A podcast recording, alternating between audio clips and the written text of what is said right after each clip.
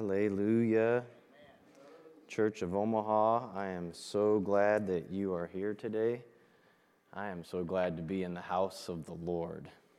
Um, I want to turn right away. We're going to turn to Second Thessalonians chapter 2 verse 10, Matthew chapter 16 verses 15 through 16, and Deuteronomy chapter 6 verse 12. So we will cover those passages and then we'll pray. Um, but uh, Second Thessalonians chapter 2, verse 10. while you're turning there, I just want to give my own shout out to um, Bishop and First Lady. It's their, their anniversary, so happy anniversary to them. So thankful for them. Second Thessalonians chapter 2 verse 10 it says and with all deceivableness of unrighteousness in them that perish because they received not the love of the truth that they might be saved because they see, receive not the love of the truth that they might be saved. And then in Matthew chapter 16, verses 15 and 16, this is Jesus. He said to them, But who do you say that I am? Simon Peter answered and said, You art the Christ, the Son of the living God.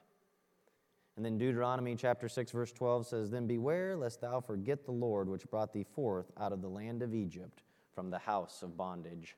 Lord Jesus, you speak to us today?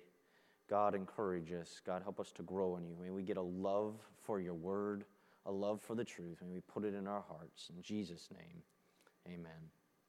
And I uh, grabbed this passage from Second Thessalonians here, and Paul is writing.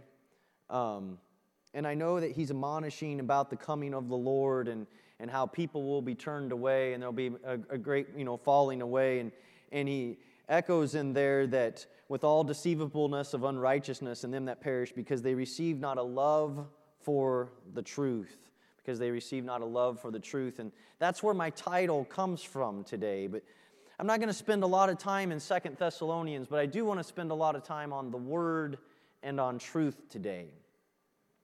In Matthew chapter 16, um, verse 1, and I'm going to be looking at verses 1 down through verse 20 but we see an unfolding here of Jesus' interactions both with the Pharisees and Sadducees and with his disciples. And verse 1, it says, Then the Pharisees and Sadducees came testing him and asked him that he would show them a sign from heaven. A sign from heaven. The Pharisees and Sadducees, these were, I like to think of them as foremost religious groups or leaders of the time. You would see that the, the Sanhedrin and the priesthood were all involved in being Sadducees. We know that the Apostle Paul, he was a Pharisee, and, and they were at varying degrees. Uh, um, the Sadducees here, they were more Hellenistic and they were looking into their common everyday world in the Greek culture, and they were beginning to tie together both the Bible with present day culture. Um, and so these groups, they had their, they knew the word and they were into the Bible and, and they had an understanding, right? They also had business ventures going on. Jesus had to come into the temple and he had to overturn the money changing tables and um, because you would go in there and they were making a, a, living off of selling your sacrifice. You know, I think that would make a good t- uh, title right there, selling your sacrifice. But uh, um, they were making a living off of selling your sacrifice. And so these Pharisees and Sadducees, it, had to be troubling to them when Jesus came along and began to turn the hearts of the people and also to do away with temple business. Twice Jesus went in and overthrew tables, and twice he went in there and said, You know, this can't be. And he, and he was very angry about it all. But they came to him this day and they came tempting him, questioning him, asking him for a sign from heaven. I find it interesting that Jesus responded saying, When it is evening, you say it will be fair weather, for the sky is red. And in the morning, it'll be foul weather today, for the sky is red and threatening. Hypocrites, you know how to discern the face of the sky, but you cannot discern the signs of the times. Jesus addressed their question. The reason I, that stands out to me is because these guys had an incorrect motivation. But Jesus didn't first address their motivation. Later, when he talks to his disciples, he says, Beware of the leaven of the Pharisees and the Sadducees. That's their motivation. We have to watch our motivation. Our motivation needs to be pure. When you come to God and you're, and, and sometimes you're frustrated, sometimes you're, you're, you don't know where you're at, and, and you might in your prayer be like, God, I don't understand this. And, and, and you might find that maybe you were a little bit, quote, challenging to God. But where was your motivation? You know, I've referred to Job lately, but when you look at Job, Job had a lot of questions. Job had a lot of frustrations. I, I, I see him sometimes standing there with his arm crossed, and he's like, Well, and, and yet Job would not curse God. He hated his own life, but he saw through all of the pain that God was supreme and he still stood and he kept himself in perspective with God. Yes, God came along and said, Do you know this? Do you know that? Like, hey, let's tamp down your ego here a little bit, Job. Um, and, and, I feel bad for him. You know, in the middle of all his pain and all his boils, God's given him like a, a lecture here. but um, Job, but these Pharisees and Sadducees, they had no regard. They, they, when they came to Jesus, it was because they wanted to tempt him. And when you have an impure motivation with God, it, you know what you begin to see is you, you have a loss of respect. And you bring God down and you lift yourself up. And you gain the spirit of Satan in doing that. You're lifted up in your heart. And who are you to think that you can lecture God? I've, I've been uh, uh, going through some books and looking at some, some, some um, historical things with regards to the Bible. And one of the things that actually bothers me in the study of theology is when people remove the fact that this is an inspired word of God. There, is no other book out there that God said, I want that thing prepared and kept and maintained. All scripture is given by the inspiration of God and is profitable for doctrine. This thing was not twisted previously and untwisted by somebody else. God kept and preserved this word. Yes, He moved on mankind. Yes, He moved on men to write the Bible. Yes, He moved on men to preserve the Bible. Yes, it's been translated into different languages, and, and, and then there's been multiple translations. You know, go, go look in the English, and then you try to figure out which one should I read. And, um, and those things can have a lot of benefit when you begin to look at different translations. Yes, you will find sometimes that, that translations may be brought over some errors, or you'll find documents that, that things are different in. But God has kept this word and preserved the message for all generations. It, and the next thing that you can add to this is when I say try God, what I mean is when God says, when God says, you know, call on me and I will answer you, call on him. When God tells you that God so loved the world that he gave his only begotten Son, and when he says, Repent and be baptized, every one of you, in the name of Jesus Christ for the remission of sins, and you shall receive the gift of the Holy Ghost. He's saying, I'm going to come and live in you. Go and try that. And you say, Well, is God prescriptive? That's not a prescription, that's obedience.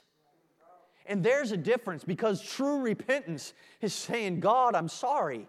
And he's saying, Boy, if you'll be sorry and you're willing to change, I'm willing to do whatever it takes to help you change, and your life won't be the same. And I simply can't wait to live inside you. Oh, it's so exciting. Oh, I just want to give him a hand clap. God, you're good, and you're holy, and you're righteous. Oh, he's awesome. But they came challenging him, pressing upon him. You know what these, these Pharisees and Sadducees had? They had their own view and version of what the Bible should mean. I'm not saying that they actually changed the words in the Bible, but they had their own version of what it should look like. When I realized that the Sadducees had been tying into the Hellenism of the age and the teachings of the time, and, and I began to think about the Greek culture and, and the things that were going on, I thought, how d- any different is it than today? In, in uh, North America, we have capitalism, we have investments. When I take my money, I, I put it into the stock market, well, I'm taking a risk, right? But I'm also expecting that if I put it out there and I invest it correctly, I should get a return on my investment. Um, we talk about uh, um, do what you can do and, and that God helps those that help themselves. Has anybody ever heard that phrase? I've heard that too. And I am encouraging you to go out and if you have bills to pay, work a job. I'm encouraging that. I'm encouraging that if you have a pro- if somebody has a problem with you, talk to them about it. You know, um, I'm encouraging you that if I had students in here today, I would say if you have homework, sit down and try to do it and see what happens to your grade. And so that, that God helps them that helps themselves, that's very fitting for those applications. But that is not in the Bible. We have very many examples of people who took a stand. I can think of Jonathan right now and his armor bearer, and, and they said, okay, we're going to do something about this. I talked about Ehud on Wednesday, and we're going to do something about this. Yes, that's a prime example of, of God helps those that help themselves. But there's also times where people were fed to lions, and an angel didn't come in and stop the lion's mouth. There's times that, that people had, James had his head cut off, and no angel came in and delivered him out of prison.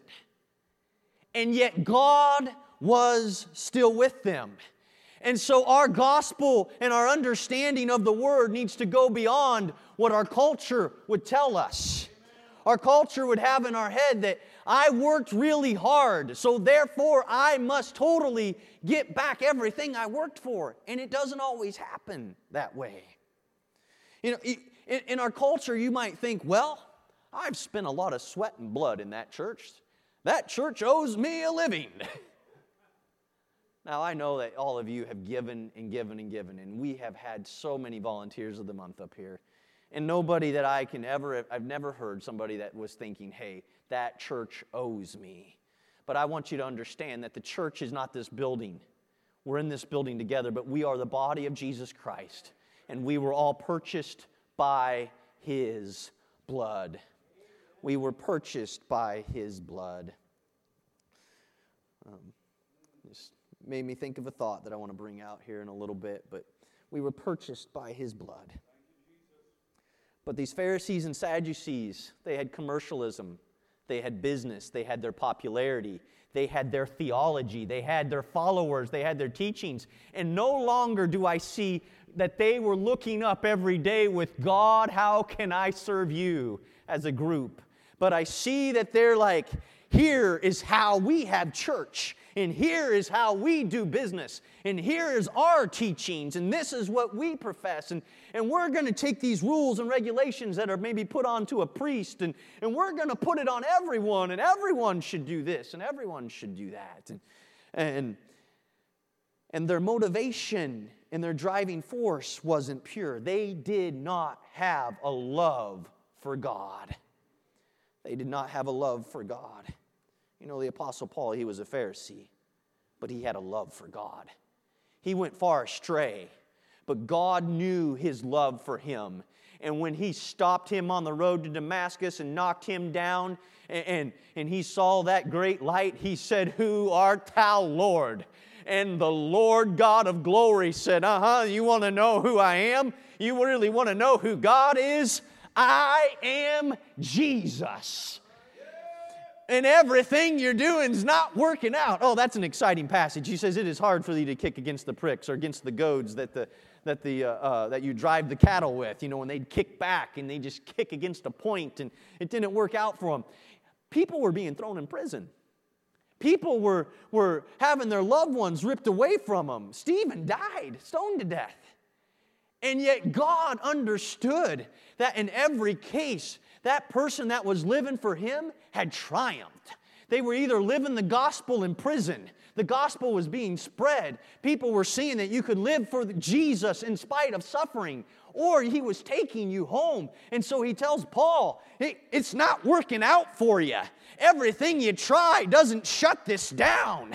I'm still here. my message is still being spread. Hallelujah.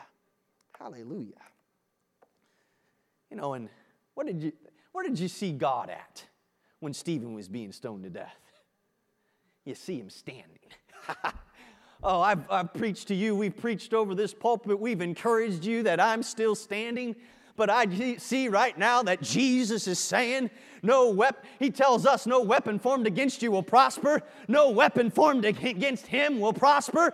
And when we see him, he's still standing. Oh, God, God has not been defeated, and he will not be defeated. So we see their motivation was incorrect. But then we do see that Jesus addressed the sign.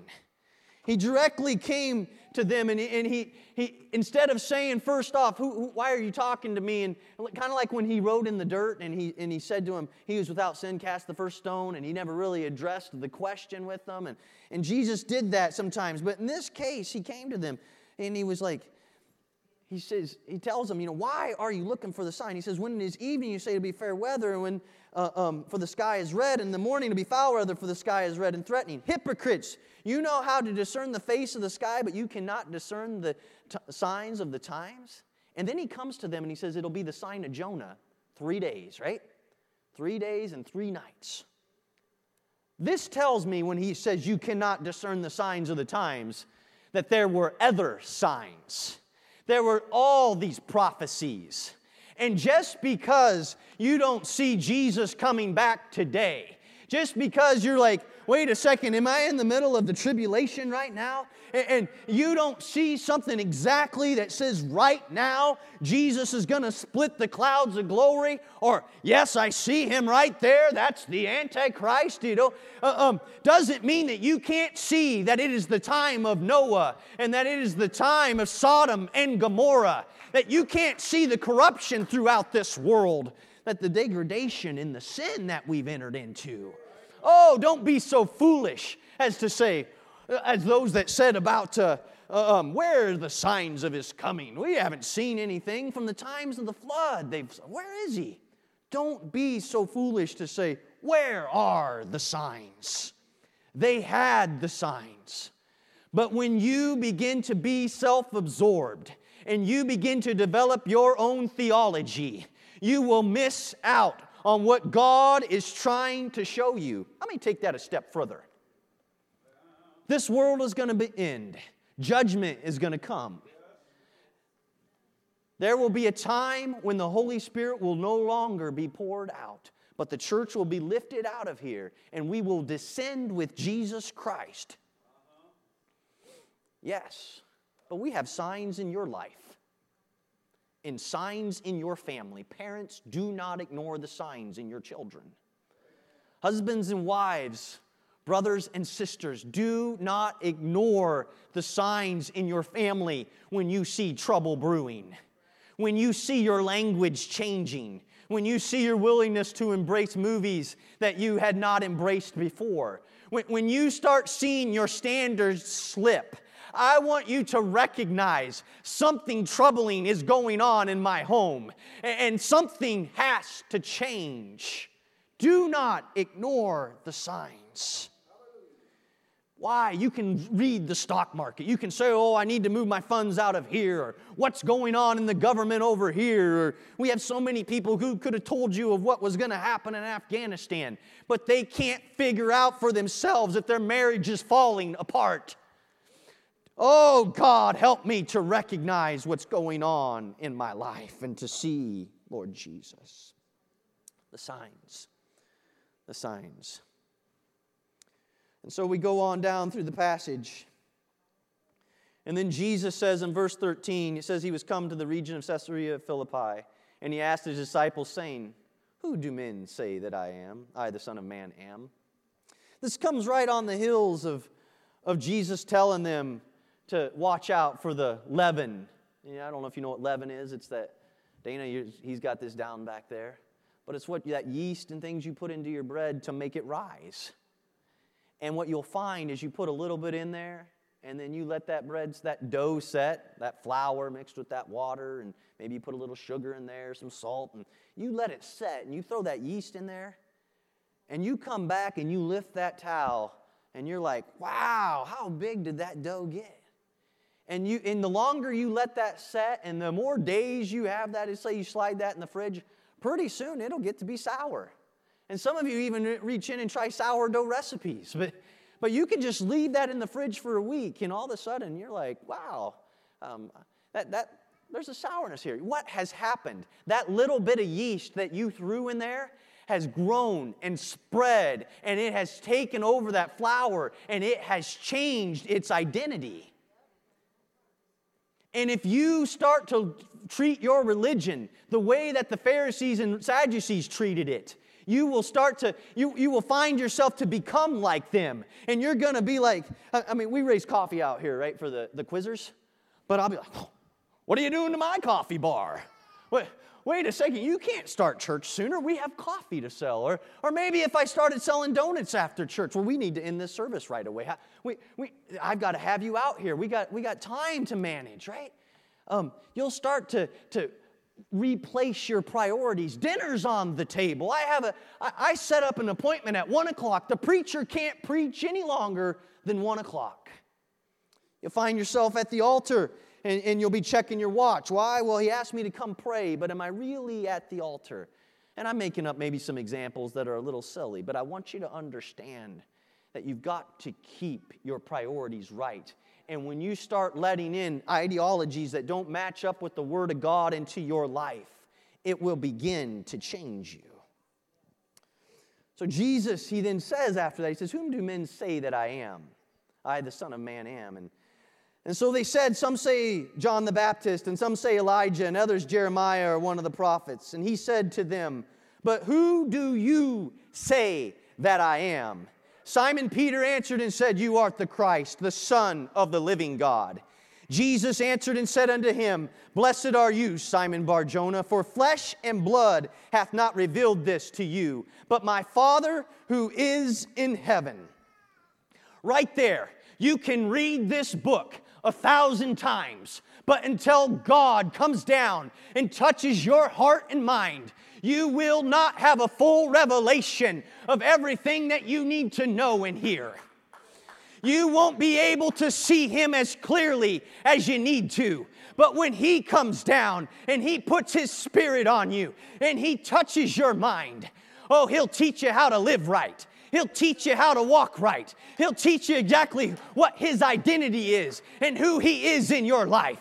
And you'll begin to see Jesus in all His love, glory, and saving power, and you will see him as Jesus Christ, Almighty God, who robed himself in flesh. You will not be, need to be deceived, but it doesn't come just by studying and reading, it also comes by revelation. It also comes by revelation. Ah, but there are thousands of books out there and there are, are tons of preachers out there preaching this gospel without a revelation. Church, you got to be careful who you, whose books you read and what, what shows you turn in to watch. I, I've talked to you about our capitalism or our modern day consumerism. If I flipped over and I wanted to join the other 8,000 people in Joel Osteen's church right now, or or I think it's, they say 35,000 or it's even in the millions that are, are watching him online. If, if I decided that I wanted to do that, I would hear a message that would be echoed over and over into me. And it's that, that it falls in line with the God helps those that help themselves. It would be a message of you just need to believe. And yes, I preach faith. But he'll tell you that if you have this positive thinking and, and if you just begin to believe every day and, and, and you'll become what you speak. And you'll think, well, that fits with you are what you eat, right? If I all I eat is donuts, I'll become a donut, right? If all I watch is cartoons, I'll become dumb in the brain. Well, that fits with what I know, right? That fits with my logic. Uh, and, and so you'll start to get into your mind that, hey, if I just speak this, and we say, well, that should fit with the Bible. There's life and power, and there's life and death and the power of the tongue. That, that should work. So if I'm just gonna, if I speak it, Now that's going to happen. And, and, and, then you'll tie that back to, well, I believed on Jesus Christ. I repented of my sins, and, and He filled me with His Spirit. So now I need Him to move in my family because I tie into God shall uh, provide all my need, right? And so, so these things start to match up. And so you get a Joel Osteen that comes out and he says, So you want to be a doctor. All right, Jeremy, you want to you want to be a doctor now, right? So you just need to speak it every day. And when you go to school, speak it. And, and you speak it. You want your marriage restored. All right, you need to speak that. And, and he'll tell you that if you are so uh, full of your, your certainty that God's going to do it, he's going to look down and he's going to say, Well, I just have to do it. And that feels good. And you hear it. And I'll tell you, yes, that when you begin to pray and believe in God, that God sees that. And, and, when you're praying where you need to be praying at, that, that you'll see God move and He'll answer you. But not every time are you going to become a doctor. And not every time do you see that marriage put back together. Not every time do you, do you see the, the, the, visions and dreams come and show you exactly how everything would be. Not every time do you get a million dollars in your pocketbook. Because God is still God and you're not. And I would ask you, what is your motivation? Were you asking and believing for the million dollars so you could be rich? Please, God, don't give it to me then. Were you asking to become the doctor so that you could be like, I'm a doctor? You know, what, what is your motivation? Or are you striving to have a great relationship with Jesus Christ? And are you looking for His purpose and, and, and what is His goal and what is His desire in this world? And saying, Jesus, I just want to team up with you. We, we talk, you talked about Daniel. And, in MIT today, I believe. Um, you talked about Daniel, and Daniel sought God. But why was he seeking God? Because he had a nation, a people that had sinned and they had been wicked, and there was a word that was given out. And Daniel wasn't buying into some highfalutin religion that says, well, if I just tell God over and over, help me understand that he's surely going to come down. No, he got into intercession, fighting for the people of Israel, saying, I got to repent. We've sinned. What does this mean, God? What can we do? His motivation was different. Oh, but our Osteens, They'll leave you thinking, if I just am positive and believe it, it's got to happen. You know, we had a while back the prayer Jabez. The prayer Jabez is very biblical. I think I counted as 23 words or something. It's one verse in the Bible. And Jabez called on the God of Israel, saying, Oh, that thou wilt bless me indeed and enlarge my territory, and your hand would be with me, and you would keep me from evil, that I would not cause pain. So God granted him the request. God heard his prayer and God answered. Just like God has heard my prayers and he's answered. Just like God has heard your prayers and He's answered. And I've asked God to bless my home. And I've asked God to bless my children. And He has. And I've, I've reached my hand into His and trusted Him. But you know what I need to do? Even when the bills have a struggle or things don't go the way I expected, my hand's in His because I love Him and because I serve Him and I may not understand why that didn't turn out, but God's not based on the results of what I see in this earthly situation. It's based on that I trust Him no matter what. There was 8 million copies, probably more than that now, but what I looked at for data of the prayer Jabez. And then they proceeded to sell journals and pamphlets and books from adults down to babies the company expanded and became so large that when people kind of got exhausted by the prayer of Jabez, they had to retract their business in. The consumerism idea, when you combine the Bible with the North America capitalistic consumer idea of life, you get something that doesn't fully represent God. Whom do men say that I am? Or who do you say that I am? Are you everything that you need? Or am I everything to you that you need me to be? Not just what you want me to be. And, and is God saying to you, is He saying, then to me, are you with me no matter what? Are you going to trust me even when things don't look right? What is our relationship? You know, I would rather have the God that doesn't always answer me when I think that He should, and the God that doesn't always heal me when I'm sick, than the God that I think, as long as I tell Him and believe it with great certainty, therefore I must be healed. You know why? You know why I would like to have that God that doesn't always take care of my prayers the way I want Him to? Is because when I'm on my deathbed, I know He's there. But the person that believes in the Osteen philosophies leaves you doubting in yourself and all alone by yourself because you must not have told God enough times. You must not have believed with certainty He could do it. And so, if, God, if I'm dying of cancer, it must be because it's me and not Him. So, I urge you today um, reject the philosophies of this world. Reach into those in the Old Testament and in the New Testament. See their walk and see that they did not walk out on God when they went through trial and tribulation. See those that were fed to the lions and would not recant their belief in God. See those that were thrown into oil and set on fire, and yet they took a stand for Jesus Christ no matter what. No matter what. And so, I want to ask you today what can we do? What can we do? If we're going to know this book inside and out, if we're going to follow it, if we're going to stay true to it, if we're not going to give in to the, the ways of this world, what can we do? I just have a couple things I want to mention in the last minutes today. But in Deuteronomy, we started out there, and Moses was talking in Deuteronomy chapter 6 to the people. And he says, Now these are the commandments and the statutes which the Lord our God commanded to teach, that you might do them in the land. You know, one great way to keep the word of God is just to do it. Thou shalt not lie. Don't lie. You know what? It just don't sin. All right? Hey, you think, well, that makes that sound easy. Well, you know, in part it is easy. Because when you're like, wow, how many of you think your kids, when you go into the grocery store and you're at the register, should just take the pack of gum? You are like, don't do it. You know, don't hit your brother. But he's mean. Don't do it. That's what we mean by don't sin. I know sometimes we have certain addictions and things and things that we've gotten into us and, and they're pulling on us.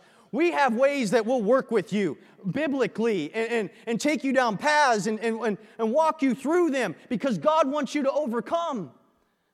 But you don't need to kick your brother and you don't need to steal the gum. Just do his commandments. But in Moses saying that in verse 4, he says, Hear, O Israel, the Lord our God is one Lord. Um, I'm going to cover that in a second. Verse 7, he says, And thou shalt teach them diligently unto thy children, and thou shalt talk of them when thou settest in thine house, and when thou walkest by the way, and when thou liest down, and when thou risest up. And thou shalt bind them for a sign upon thine hand, and upon the frontlets between thine eyes, and thou shalt write them upon the doorposts of thy house and on thy gates. It was an every day, every morning, every night, throughout the day relationship with the Word of God. And so if you are going to get this word in you and not be twisted up and led astray, but understand who Jesus Christ really is in your life, and not just that He is Almighty God, but who He is in every facet. You need to go ahead and have the Word in you every day. Think of it when you wake up, study it, take time to read it, quote some verses to yourself. Remind yourself at the end of the day because when trouble comes, you're going to be able to say, I know in whom I have believed. So study it, read it, pray it, practice it, do it daily, and to your children, teach it daily. Let it be in the middle of all of your life. Let it be everywhere in your lying down, in your rising up. Let it be there. Why? Because God has saved us and He's brought us out. He warned us in verse 12. He says, Then beware lest thou forget the Lord which brought thee forth out of the land of Egypt in the house of bondage, that thou shalt fear the Lord thy God and serve him and swear by his name. Ye shall not go after other gods. Oh, don't forget the God that saved you. Uh, when the blessings are flowing, the job is great, you have the big house, and you know what? Sometimes we get our, our mind twisted around and we're like, wow, man, it's really inconvenient to live for God. We, we want to have a good time. We could have the best of parties. Look at the friends we could have. Look what we could have. You know what happens when we forget God? We forget, verse 4 Hear, O Israel, the Lord our God is one Lord, and thou shalt love the Lord thy God with all thine heart, and with all thy soul, and with all thy might. We forget our first love. We lose our love for the truth. In church, beware. See the signs in your life. See what's going on. See the things that are coming against you. And then I'm urging you don't let your, the, the Bible be conflated and be twisted around and, and be joined together with, with how North America or any part of this world thinks that the Bible should be. Instead, get into it. Say, God, I love you, and I'm asking you to open my understanding. Go ahead and get into a Bible study instead of saying, Well, that's not my personal belief, or I don't buy that, or, or I disagree with you. Instead, say, Lord, I don't understand this. This part of the Bible is challenging me a little bit. Help me to understand. Come see me. Come see Bishop. There's no, um, come, come see Brother Jeremy. Come see, see um, Brother Trevor. Go, go see Danny. Go see us. Go see Sister Pal. Go see my wife. Go see Kiara. Go. There's numerous people throughout this sanctuary. Come find somebody. Get with us. God gave us here not because we're something special, but because He loves you. And He says, I put people in your life that are going to teach you and preach to you and help you grow. And I've given you my word. Oh, Church, I don't want you to be sitting there on your deathbed thinking, Did God leave me? Because the answer is no, He didn't. He's more present than ever, and He's excited because He's bringing you home.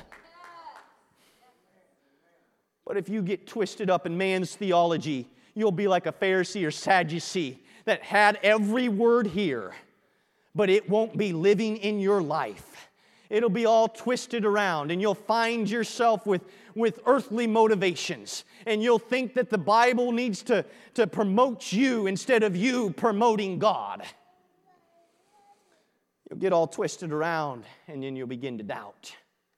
And you'll settle for ideas and theologies and, and, and things out there. You'll settle for them. You'll begin to question God and question His Word instead of understanding that all scripture is given by inspiration of God. And everything He put in here, it's something for me that I can delve into and I can learn from and I can grow. Could we stand to our feet?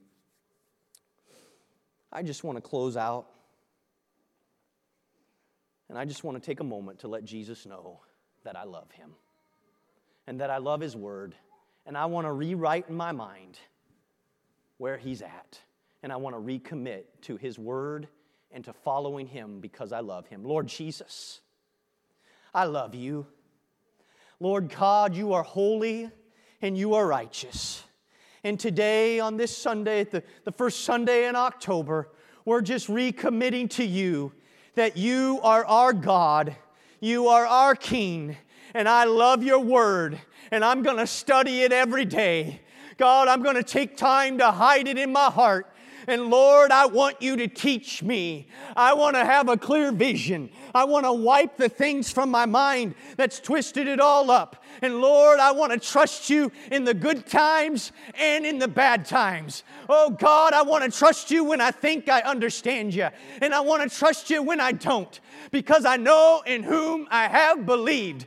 And I'm not going to give over, oh God, to any ideology of this world or any theology, but you are my hope, and you are the one that I first fell in love with. And God, you found me, and you loved me, and I want you just to know today, God, that I love you. Hallelujah.